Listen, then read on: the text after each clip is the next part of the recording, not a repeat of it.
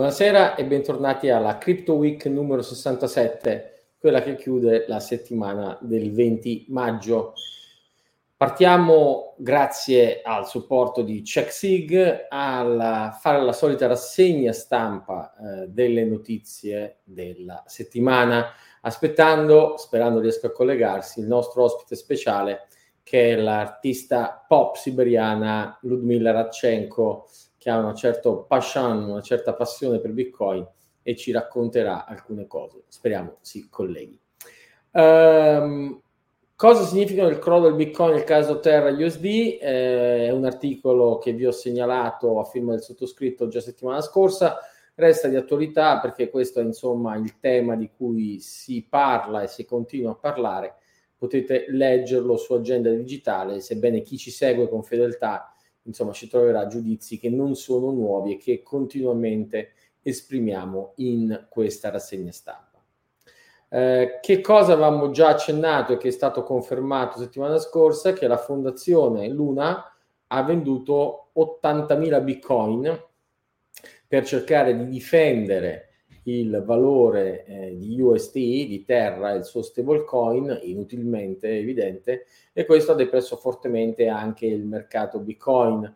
Abbiamo già commentato settimana scorsa l'implausibilità di uno stablecoin algoritmico come Luna, a cui che insomma a rendere stabile Terra, c'è un coin che um, ha una scarsa credibilità come Luna, ovviamente l'aggressione, l'operazione di mercato era fatta per in qualche maniera costringere la fondazione a vendere Bitcoin a prezzi da saldo. Chi quello voleva ottenere è riuscito a ottenerlo. Uh, Ducon cerca di rilanciare la uh, Luna, Luna e Terra, ha fatto una proposta, ma insomma sembra che anche la stessa community di Terra abbia bocciato, stia bocciando la sua proposta. Insomma, alla fine sembra proprio che il token sia ormai morto. Tanto che quando la nave affonda i topi scappano, il team legale di Terraform Labs, che è la fondazione alle spalle di Terra Luna, perché sì, lo sapete, le chiamano coin decentralizzati, ma alla fine hanno amministratori delegati, promotori e persino team legali, tanto che non, a dimostrazione del fatto che non sono assolutamente decentralizzati. Dicevo, il team legale ha dato le dimissioni e abbandona la fondazione Terraform Labs. Uh, chi ha dovuto fare ammenda di tutto quello che è successo è Mike Novogratz. Mike Novogratz è stato a lungo in silenzio su Twitter, evidentemente eh, l'amministratore delegato di Galaxy Digital era uno dei principali proponenti di Terra Luna, pensate che ha appunto un tatuaggio, ha tatuato il nome di Luna sulla sua pelle e da questo punto di vista eh, cessa il silenzio con una dichiarazione stampa che eh, vi abbiamo linkato, che come sempre i, le notizie della Crypto Week che trovate sulla pagina dedicata sul sito dei CheckSig eh, hanno i link a tutti i riferimenti, appena noi possiamo, ogni volta che possiamo, linkiamo sempre le... Eh, le fonti più autorevoli e quindi ovviamente andiamo alle sorgenti. In questo caso vi riportiamo la dichiarazione di McNovergatz, in particolare la lettera, quindi che l'amministratore delegato di Galaxy Digital, la lettera pubblica che ha scritto, in cui sostiene che il flash crash di Luna ha insegnato che bisogna diversificare il portafoglio, che bisogna prendere profitti, che bisogna avere un risk management, che bisogna capire, comprendere ciò in cui si sta investendo. Siamo lieti che lui l'abbia imparato adesso, noi lo proponiamo da anni. Soprattutto però ci è piaciuto quando ha detto che il tatuaggio Luna eh, sarà un reminder, un ricordo per tutta la vita che è necessario anche essere umili. Se però a Terra Luna, al fattaccio di settimana scorsa, andiamo a fare le pulci un po' più in dettaglio, quello che vediamo è che Pantera Capital aveva fatto cash out all'80% del suo investimento. Eh, insomma, la storia è sempre quella, c'è sempre che eh, la gente comune si fa male e invece i player più istituzionali riescono a venirne fuori. E allora per capire quali sono le dinamiche è bene leggere Amy Castor. Amy Castor che nel suo blog fa un articolo proprio sugli avvenimenti di queste settimane. In particolare se la prende col report di A16Z. Ma prima di entrare nel vivo e di spiegare cosa dice questo report, chiariamo ancora una volta chi è Amy Castor. Amy Castor è una giornalista che odia il mondo cripto, è una giornalista di grandissima intelligenza, tant'è che io sono costretto a concordare con lei nel 95% dei casi, perché le sue critiche al circo Barnum del mondo cripto, al Far West del mondo cripto, tra stablecoin, shitcoin, NFT, sono sempre estremamente puntuali. Poi non si capisce bene perché perda lucidità anche quando si parla di Bitcoin, quindi lo accusa di una moneta che non decolla, Bitcoin oro digitale non è moneta, e non, cioè fa di tutta l'erba un fascio. E invece bisogna discriminare nel mondo cripto e i più avvertiti sanno che Bitcoin ha un livello di serietà, Ethereum è un ordine di grandezza meno serio di Bitcoin, tutto il resto è assolutamente poco serio. Uh, I player del mondo istituzionale Bitcoin sono sotto attacco non soltanto come Pantera per esserne approfittati, non soltanto come AZ16 appunto che Amy Castor critica per rilanciare un mondo cripto poco credibile ed effettivamente, insomma, ripeto, anche se duole dirlo, sto più dalla parte di Amy Castor che non di AZ16, il Financial Times che non può che godere in queste situazioni, visto la sua posizione fortemente ostile al mondo cripto, ha un titolo questa settimana, eh, il crollo di Luna evidenzia il ruolo degli exchange come gatekeeper, come controllori. Si riferisce al fatto degli exchange che hanno bloccato le quotazioni di Luna e degli exchange che invece le hanno mantenute aperte. Eh, c'è poco da fare da questo punto di vista, tanto il Financial Times, ha, come sempre, critica quelli che hanno sospeso le quotazioni di Luna per difendere i eh, risparmiatori e critica quelli che le hanno tenute aperte per difendere i risparmiatori. Insomma, Financial Times non riesce a farsi gli affari tuoi, suoi e lasciare che il mercato decida liberamente. Il Wall Street Journal, che quando copre il mondo cripto ha un approccio con una serietà sicuramente superiore a quello del Financial Times, titola questa settimana che eh, ci si aspetta che ulteriori agitazioni nel mercato cripto siano da attendersi, almeno secondo il chairman della Security Exchange Commission, Gary Gensler. Gary Gensler abbiamo imparato a conoscerlo negli ultimi mesi, ormai direi quasi sarà un anno, un anno e mezzo che è presidente della SEC, cioè dell'equivalente americano della Consob, e eh, scruta con estrema attenzione, tutto sommato anche con una ragionevolezza e professionalità e serietà professionale, non tutti i regolatori hanno la sua serietà, il mondo eh, cripto e dà un alert che è significativa. Certo poi non resiste e se ne approfitta in qualche maniera, eh, diciamo così, almeno scherzosamente, come racconta Coindesk, e prende la necessità di fare la supervisione del mondo cripto come la scusa per chiedere un budget più alto alla Camera degli Stati Uniti. E eh, vabbè, ci avrà ragione, non ci avrà ragione, ci starà provando o meno, fa parte del suo ruolo. Intanto l'amministrazione Biden però gli dà ragione e lo segue su quello che era stato il suo pronunciamento chiaro di alcune settimane fa. Gli exchange crypto devono separare i fondi dei clienti dai fo- fondi delle aziende fondi dell'azienda e i fondi dei clienti. In particolare eh, Gensler aveva chiarito che il trading deve essere separato dalla custodia e questa volta appunto anche l'amministrazione sembra andare in tal senso. Ci ritorneremo fra un attimo, ma insomma eh, Coinbase settimana scorsa aveva proprio dato un cattivo segnale quando in qualche maniera aveva eh, nella sua report trimestrale raccontato che i fondi dei suoi clienti sono aggredibili da eventuali creditori nel caso di un fallimento di eh, Coinbase. La notizia ha fatto girare i brividi lungo la schiena, ma è una roba vecchia che si sa, i fondi presso gli exchange non sono sicuri, ha fatto drizzare, eh, come dire, eh, ha, fatto ha rinvigorito eh, quelli dei not your keys, not your coin, che quindi dicono che in realtà la custodia la si fa eh, detenendo direttamente le chiavi private, cosa che noi ribadiamo è vera, è possibile per alcuni, ma non è possibile per tutti, perché la verità è che la soluzione per i grandi patrimoni e soprattutto per gli istituzionali che non possono detenere i cripto direttamente, è la custodia professionale. È chiaro che il sottoscritto ha un conflitto di interessi, ma come sempre, avendo, essendo amministratore delegato di una uh, società di custodia professionale come CheckSig, ma è un conflitto di interessi di chi dice quello che pensa e poi fa quello che dice. Le borse sono fatte per il trading, wallet, eh, i wallet sono fatti per lo spending fondamentalmente e poi, amici cari, se Bitcoin non viene speso e il Bitcoin transazionale non decolla, non è certo colpa mia. Per quello che riguarda gli investimenti di medio-lungo periodo, meglio affidare i propri investimenti a un custodian, a un custodian sicuro come CheckSig, che se anche dovesse fallire, i creditori non possono aggredire i fondi dei clienti perché sono uh, segregati.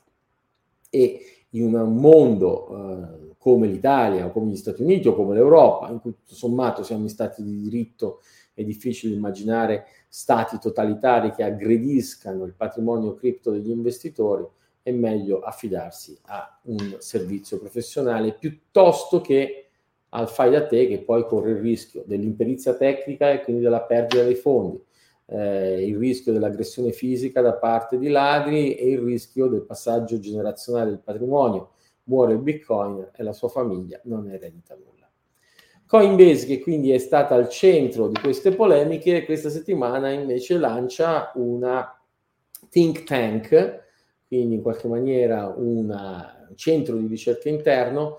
In questo segue Kraken, che lo ha fatto da alcuni mesi producendo una ricerca molto interessante. Kraken arrivava sulla scia di BitMEX, che per anni ha avuto probabilmente la migliore ricerca in ambito cripto, BitMEX arrivava solo dopo CheckSig, che allora non esisteva ancora, ma insomma chi ci segue si ricorderà che CheckSig possiede il Digital Gold Institute, che è un think tank italiano e europeo proprio in ambito scarsità in ambito digitale, quindi Bitcoin, e che, organizza insieme all'Università Milano Bicocca e alla Commissione europea l'annuale eh, conferenza del Crypto Asset Lab. Insomma, noi eravamo partiti dal think tank e siamo arrivati all'impresa, altre imprese del mondo cripto in realtà fanno il percorso inverso e eh, realizzano di dover in qualche modo anche aiutare a pensare, a comprendere, a eh, spiegare e a divulgare.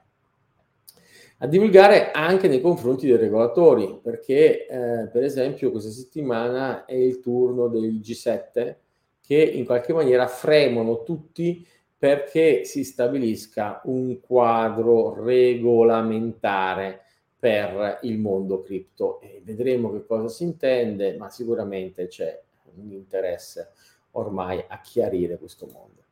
I regolatori, eh, forti anche, i regolatori in generale anche tutto il pubblico, anche proprio per la scottatura di Terra Luna, evidentemente hanno gli occhi puntati eh, sul secondo stablecoin che preoccupa, che è Tether, il token emesso da Bitfinex, e che proprio in questi giorni ha pubblicato il, la periodica Assurance Opinion, quindi eh, l'evidenza che un controllore esterno dà di quali siano gli asset che Tether ha a riserva.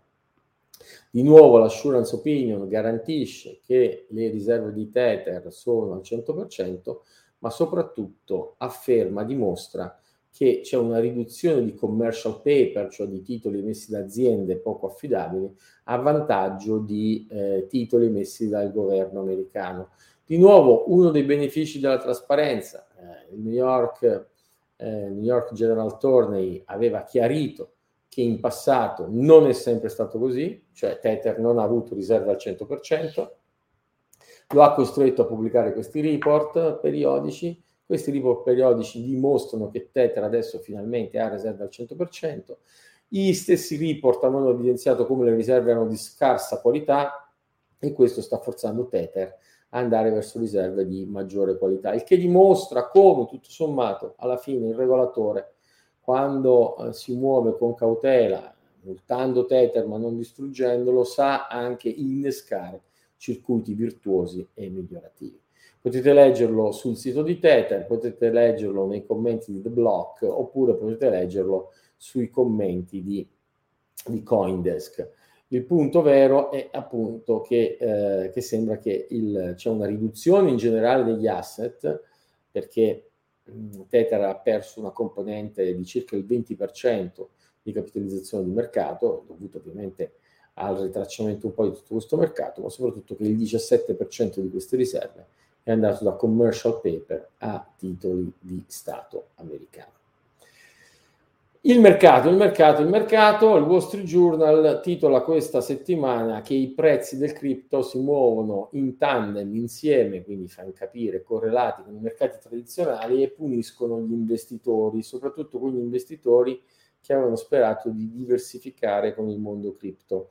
Tra questi investitori ci sono magari quelli che hanno ascoltato o ascoltano periodicamente il sottoscritto, il quale evidenzia come quantitativamente Bitcoin e cripto non siano strettamente correlate né a equity né ad azioni, cioè né a titoli di Stato. Certo la correlazione che era zero in passato è salita al 20-25% negli, dalla pandemia in avanti, la correlazione a cui facciamo riferimento noi è la correlazione sulla finestra temporale di tre anni.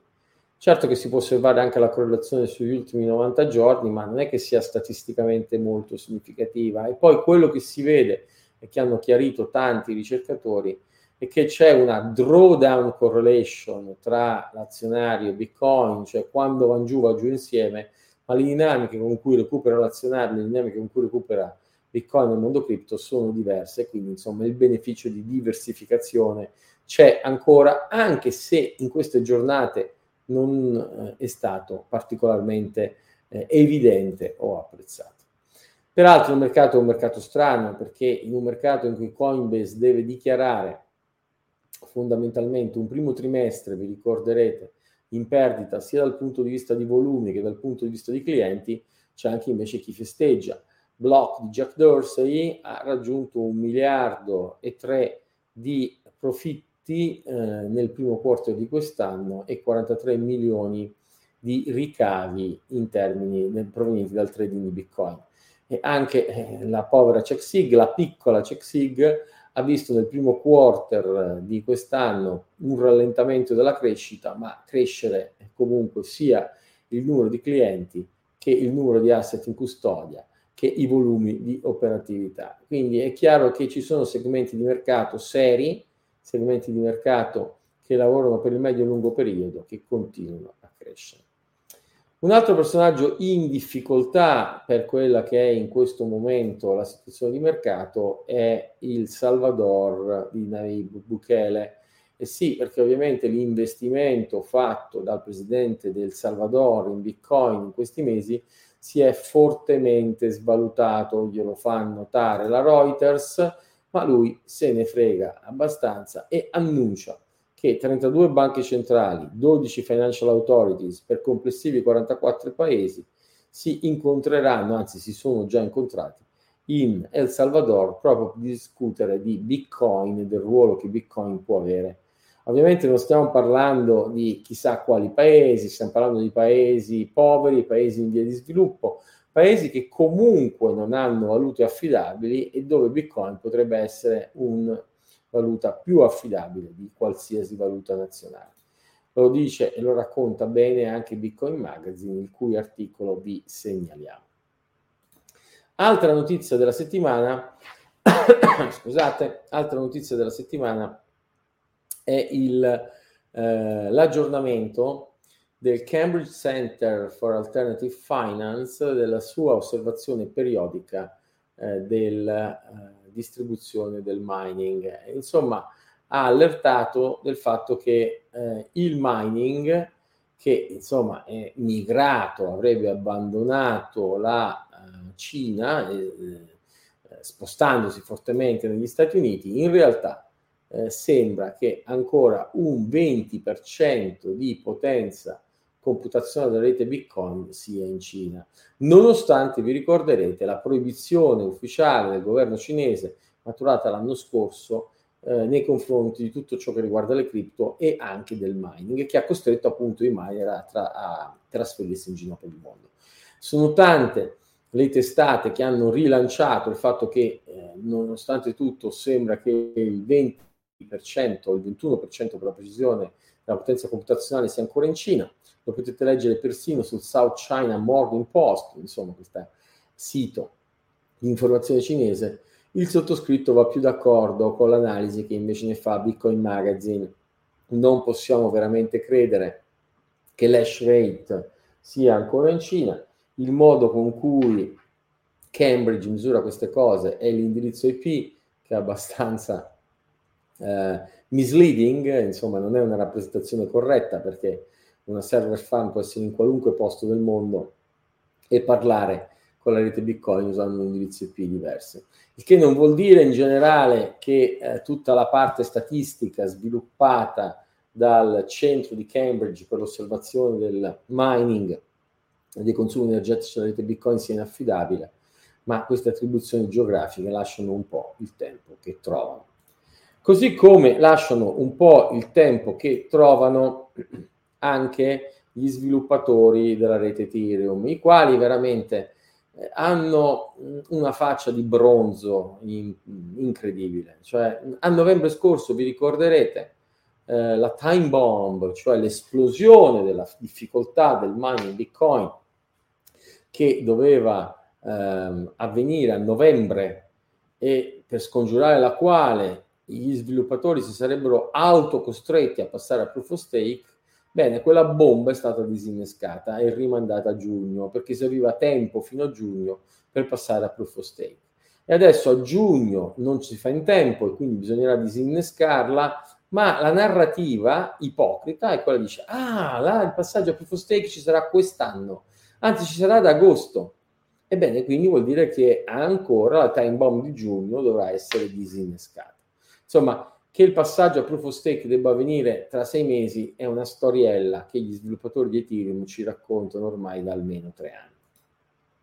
E d'altronde eh, Ethereum però ha i suoi sostenitori, è venuto fuori questa settimana Bankman Fried, l'amministratore delegato di FTX, che ovviamente se eh, deve dire qualche cattiveria, qual è la piattaforma che ospita le sue cattiverie? È il Financial Times Bankman Fried che cosa racconta? Racconta che Bitcoin non ha futuro come network di pagamenti.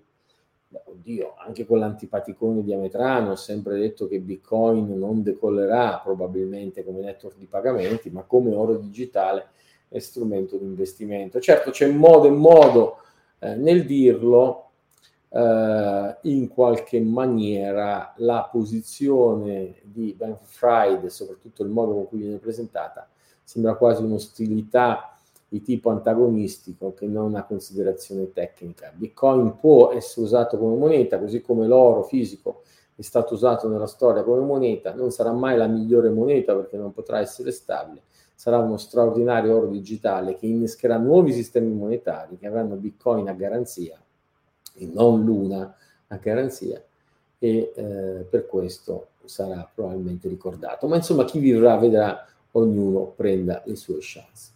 Ci avviciniamo al 22 maggio, domenica, ricordatevi di festeggiare il Pizza Day. Cos'è il Pizza Day? Il Pizza Day è il giorno in cui eh, ehm, sostanzialmente eh, furono, eh, avvenne il primo scambio verificato sulla rete Bitcoin, eh, pubblico scusate più che verificato, in cui Laszlo eh, Laszlo Agnez comprò due pizze del controvalore di, boh, qualcuno dice 32, qualcuno dice 41 dollari, pagandole 10.000 bitcoin. Badate che non solo quelle due pizze, insomma, restano nella storia come due pizze, a mio avviso, più indigeste della storia, ma Laszlo fece questa operazione altre nove volte, quindi complessivamente di pizze si è speso circa 100.000 bitcoin, non 10.000 bitcoin.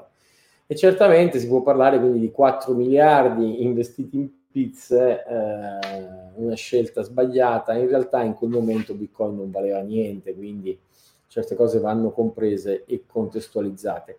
Ne approfitta Jimmy Song per un articolo che abbiamo trovato molto interessante che vi segnaliamo su Bitcoin Magazine, in cui spiega come il modo con cui noi guardiamo quell'evento sia la modalità di chi vorrebbe essere al posto di chi ha venduto due pizze e incassato 10.000 bitcoin perché vogliamo tutti diventare ricchi velocemente senza fare fatica. In realtà molti di quelli che hanno guadagnato 10.000 bitcoin così li hanno poi persi per strada perché non li hanno conservati uh, li hanno venduti appena Bitcoin è salito un po' di prezzo e quindi che in realtà i rischi dell'hodling, cioè di fare i cassettisti, di tenerli nel lungo periodo, l'intelligenza di capire, di non farsi fregare dagli altcoin, eccetera, eccetera, eccetera, è qualcosa che comporta lavoro e fatica e, e non ci sono free lunch, insomma non c'è un, eh, come dire, una modalità semplice o poco faticosa di diventare ricchi. Bisogna lavorare, bisogna lavorare con la testa, bisogna lavorare a volte con le braccia, ma insomma lavorerai col sudore della tua fronte. È una uh, realtà a cui non si può sfuggire.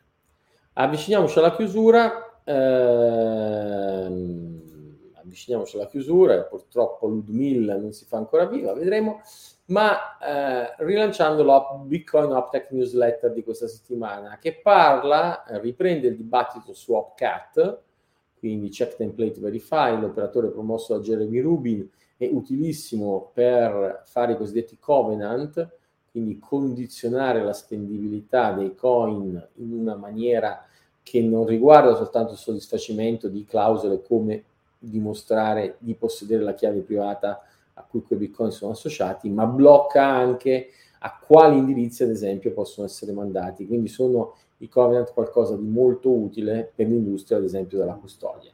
Quindi se CheckSig appoggia l'approvazione degli OpCat, è però anche evidente che Jeremy non ha, Jeremy Rubin ancora maturato quel consenso, delle, quella super majority economicamente rilevante che poi fa sì che una proposta di modifica protocollare venga approvata nella rete Bitcoin.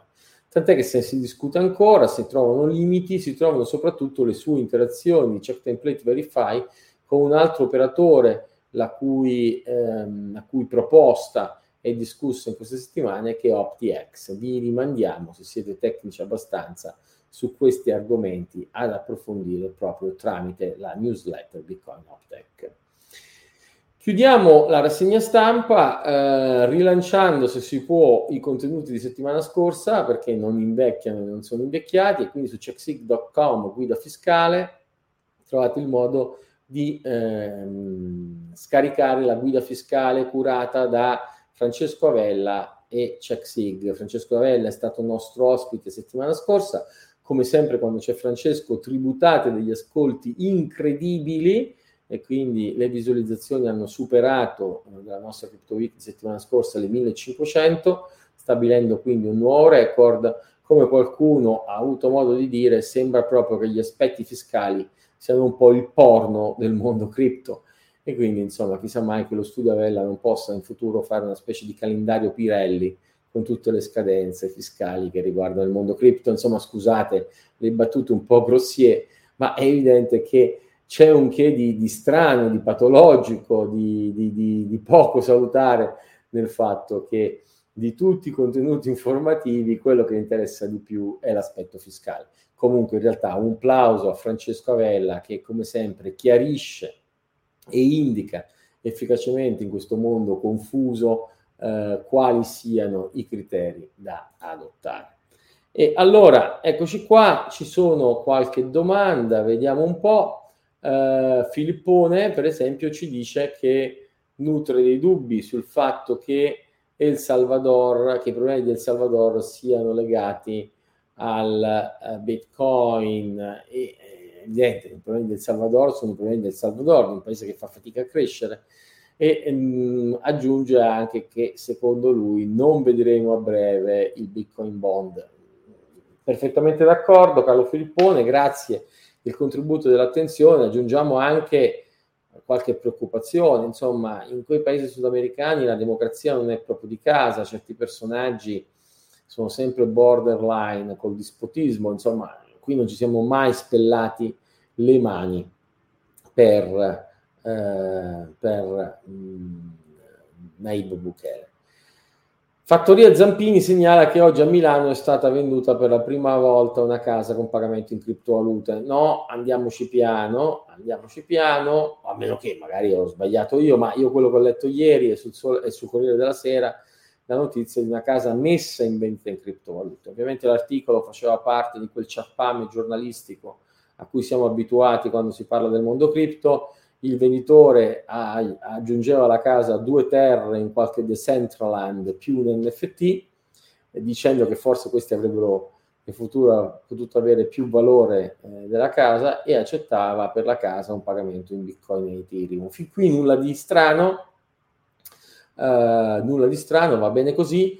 Eh, interessante non fosse che il giornalista poi spiegava che la compravendita in cripto è più semplice della compravendita normale, no? Signori falso, eh, assolutamente più complicato, provate ad andare poi a farvi registrare da un notaio quella transazione, verificate magari con Avella o con altri professionisti quale sia l'impatto fiscale, non pensate che queste cose si, eh, si come si dice, si, si, aggirano così facilmente, il fisco viene a chiedere il capital gain, insomma sono problemi. Certo, se volete comprare la casa in Bitcoin e se ci siete riusciti, se qualcuno ci è riuscito, ben venga, applaudiamo al fatto folcloristico, ma eh, intendiamoci Bitcoin come pagamento di pagamenti significativi, economicamente significativi, secondo noi ha un futuro, ma attenzione a non bere un'informazione magari poco accurata. Carlo Clerici invece rilancia il fatto che Bitcoin non è uno schema per diventare ricchi, quindi i commenti di Jimmy Song su Pizza Day, citando un altro commentatore che è molto caro sia a Carlo che a noi, che è Jameson Locke. Bitcoin non è uno schema per diventare ricchi, Bitcoin è uno schema per non diventare lentamente poveri. Ed è esattamente così ed è per questo che nel risparmio di ognuno, insomma, un po' di Bitcoin facciano, uh, farebbero, facciano, facciano, faranno bene, diciamo così. Romolo Bianco ci chiede come vedo la possibilità in futuro di alcune economie di usare BTC come collaterale di valore su cui creare CBDC di Stato. Bitcoin Standard e CBDC insieme. E caro Romolo, io la vedo molto bene, tranne che non saranno di Stato. Um, magari settimana prossima aggiungo un link al mio intervento alla Crypto Asset Lab Conference un paio di anni fa, in cui illustravo um, le mie idee di ingegneria monetaria. Vedremo in futuro senza dubbio delle monete che vorranno essere stabili nel prezzo usare Bitcoin come riserva che siano queste monete messe da stati, boh, lo trovo improbabile, credo più facilmente che possano essere monete private. Che sia uno Stato, un paese del terzo mondo che cerca in qualche maniera di invece prendersi così, e allora questo è fantastico. Ma, ma, ma, bando alle ciance, è arrivata la nostra ospite, o perlomeno si è collegata Ludmilla. Ciao Ludmilla, sei in muto? Sei in muto? Aspetta, sei in muto Lumilla, sei in muto. Riesci a... Eccoci, eh. buonasera. Buonasera, grazie di esserti collegata. Sappiamo che sei presissima con questa mostra che ricordiamo guarda, parte. Guarda dove sono, sono nel furgone con un ragazzo che guida e con un altro che le stiamo, stiamo facendo un briefing su tutte le opere che saranno esposte perché stiamo arrivando allo studio che vi faccio vedere dopo due minuti praticamente. Eh, ricordiamolo che tra le opere che saranno esposte c'è Irresistibile Bitcoin, che è il toro, il bull run Bitcoin comprato appunto da CheckSig, che sarà Ma... esposto alla tua mostra, giusto? Ho ripensato, quasi quasi me lo tengo. Ah, no. e come facciamo? La transazione Bitcoin con cui l'abbiamo pagato è irreversibile, quindi... Eh... Vedi, vedi. C'è un vantaggio a comprarlo Poi in sempre un enigma, sì, ma eh. è stata una prima esperienza, diciamo, di questo um, esperimento in Bitcoin e devo dire che Uh, sai che sono appassionata di Bitcoin e mi piace molto questo mondo. Chissà dove ci porterà. Però sì, eh, anche a, in mostra dedichiamo un, un bello spazio a, a una parte delle opere che saranno proprio, uh, che saranno proprio dedicate al mondo di crypto art, l'ho chiamata crypto art. E senti, io mi sono permesso di commentare che tu dimostri come la crypto art si possa fare anche senza NFT, perché uno viene da te, andremo a vedere la mostra e ci sono tante opere che coinvolgono Bitcoin proprio come elemento iconografico e elemento a forte valore sia simbolico che artistico. Sì, è vero. Oh, aspetta, vai un attimo lì così fermiamo la porta.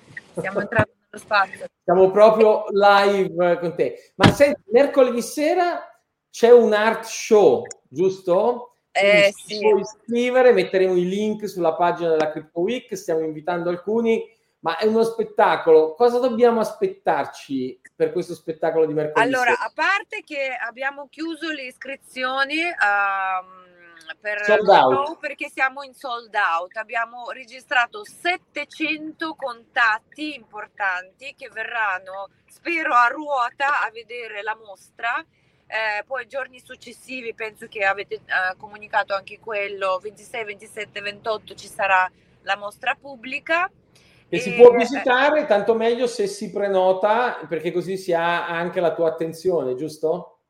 Sì, esatto, esatto, assolutamente tutto prenotato, tutto su eh, registrazione. E cosa ci sarà alla mostra? A parte eh, scenografia pazzesca che non ho mai fatto, abbiamo fatto un esperimento, adesso vi faccio vedere lo spazio, molto, eh, molto bello di, ra- di radunare in uh, un'esposizione gigantesca di 66 opere eh, di ultimi anni di produzione eh, con le opere di private collection. Ecco lo spazio. E quindi 20 opere saranno già dei collezionisti privati come la vostra e come gli altri che abbiamo appena raccolto in giro per Italia Milano e dove potevamo recuperare le opere più importanti che mi rappresentano. Poi ci sarà lo spettacolo e ci sarà una sorpresa per gli ospiti perché qua metteremo un albero luminoso di avatar bellissimo. Ci saranno tre sale di esposizione dedicate ognuno, ad, ognuno a, un, a un tema diverso e um, ovviamente lo speech del curatore e la Fondazione Maimere che cura questo evento a livello artistico. Senti, lasciami dire una cosa, perché al- altrimenti può sembrare che questa sia una banale o volgare marchetta. In realtà tu sei un artista che ha voluto correre il rischio di mettere tutto il suo catalogo prezzato in Bitcoin sul sito Ludmilla in Bitcoin c'è un artista che il tema cripto lo cavalca proprio in tema in senso comunicativo. Oltre. E Bitcoin, secondo me, è un um, sistema che ti permette di andare oltre, ti, ti permette di eh, giocare, ti permette di scommettere, investire e, um, e comunque rappresenta un mondo di eh, imprendi- imprenditoriale eh, evoluto, secondo me, rispetto a uno che eh, eh, tiene i soldi in banca e eh, fa semplicemente il Assolutamente, i bitcoin dicono infatti sovranità finanziaria. Ed è interessante eh, da questo punto di vista, io sono convinto che molti bitcoiner possono essere interessati e apprezzare le tue provocazioni. Quindi ricordiamolo, per mercoledì sera 25 basta, niente, sold out, non c'è più la sold out, non si può più iscriversi. È un evento pico, io ci sarò, ho prenotato il biglietto, wow, e invece Bravo, ti sei iscritto, sei stato uno di quelli uh, precisi. Perché adesso mi arrivano, ah, posso, posso, posso. Però venite alla mostra pubblica, sì. Giovedì, venerdì e sabato, la mostra tre giorni all'ex saponificio a Milano, in zona Rogoredo, e ci sono biglietti per iscriversi. E se la zona Corvetto. Esatto, zona Corvetto. Perfetto. Grazie mille, in bocca al lupo. A Grazie mille. Ciao Metrano! Racconteremo ovviamente. Ciao Milla. Allora, no, è, è, è, troppo simpatica. Ciao Ludi. Beh, insomma, eh, gli artisti, ovviamente gli artisti che si rispettino sono pazzi, Ludmilla un po' pazza lo è, ma eh, le sue cose a noi sono piaciute. Il, Toro Bitcoin, lo avete visto, lo rivedrete e se andate sulla pagina della nostra Crypto Week ci sono i link ad alcuni video che fanno vedere eh, l'opera di Ludmilla e le indicazioni anche per eh, prenotare la sua mostra. E con questo abbiamo finito anche per questa settimana. Ovviamente l'appuntamento è a settimana prossima. Nel frattempo, come sempre, buon Bitcoin a tutti.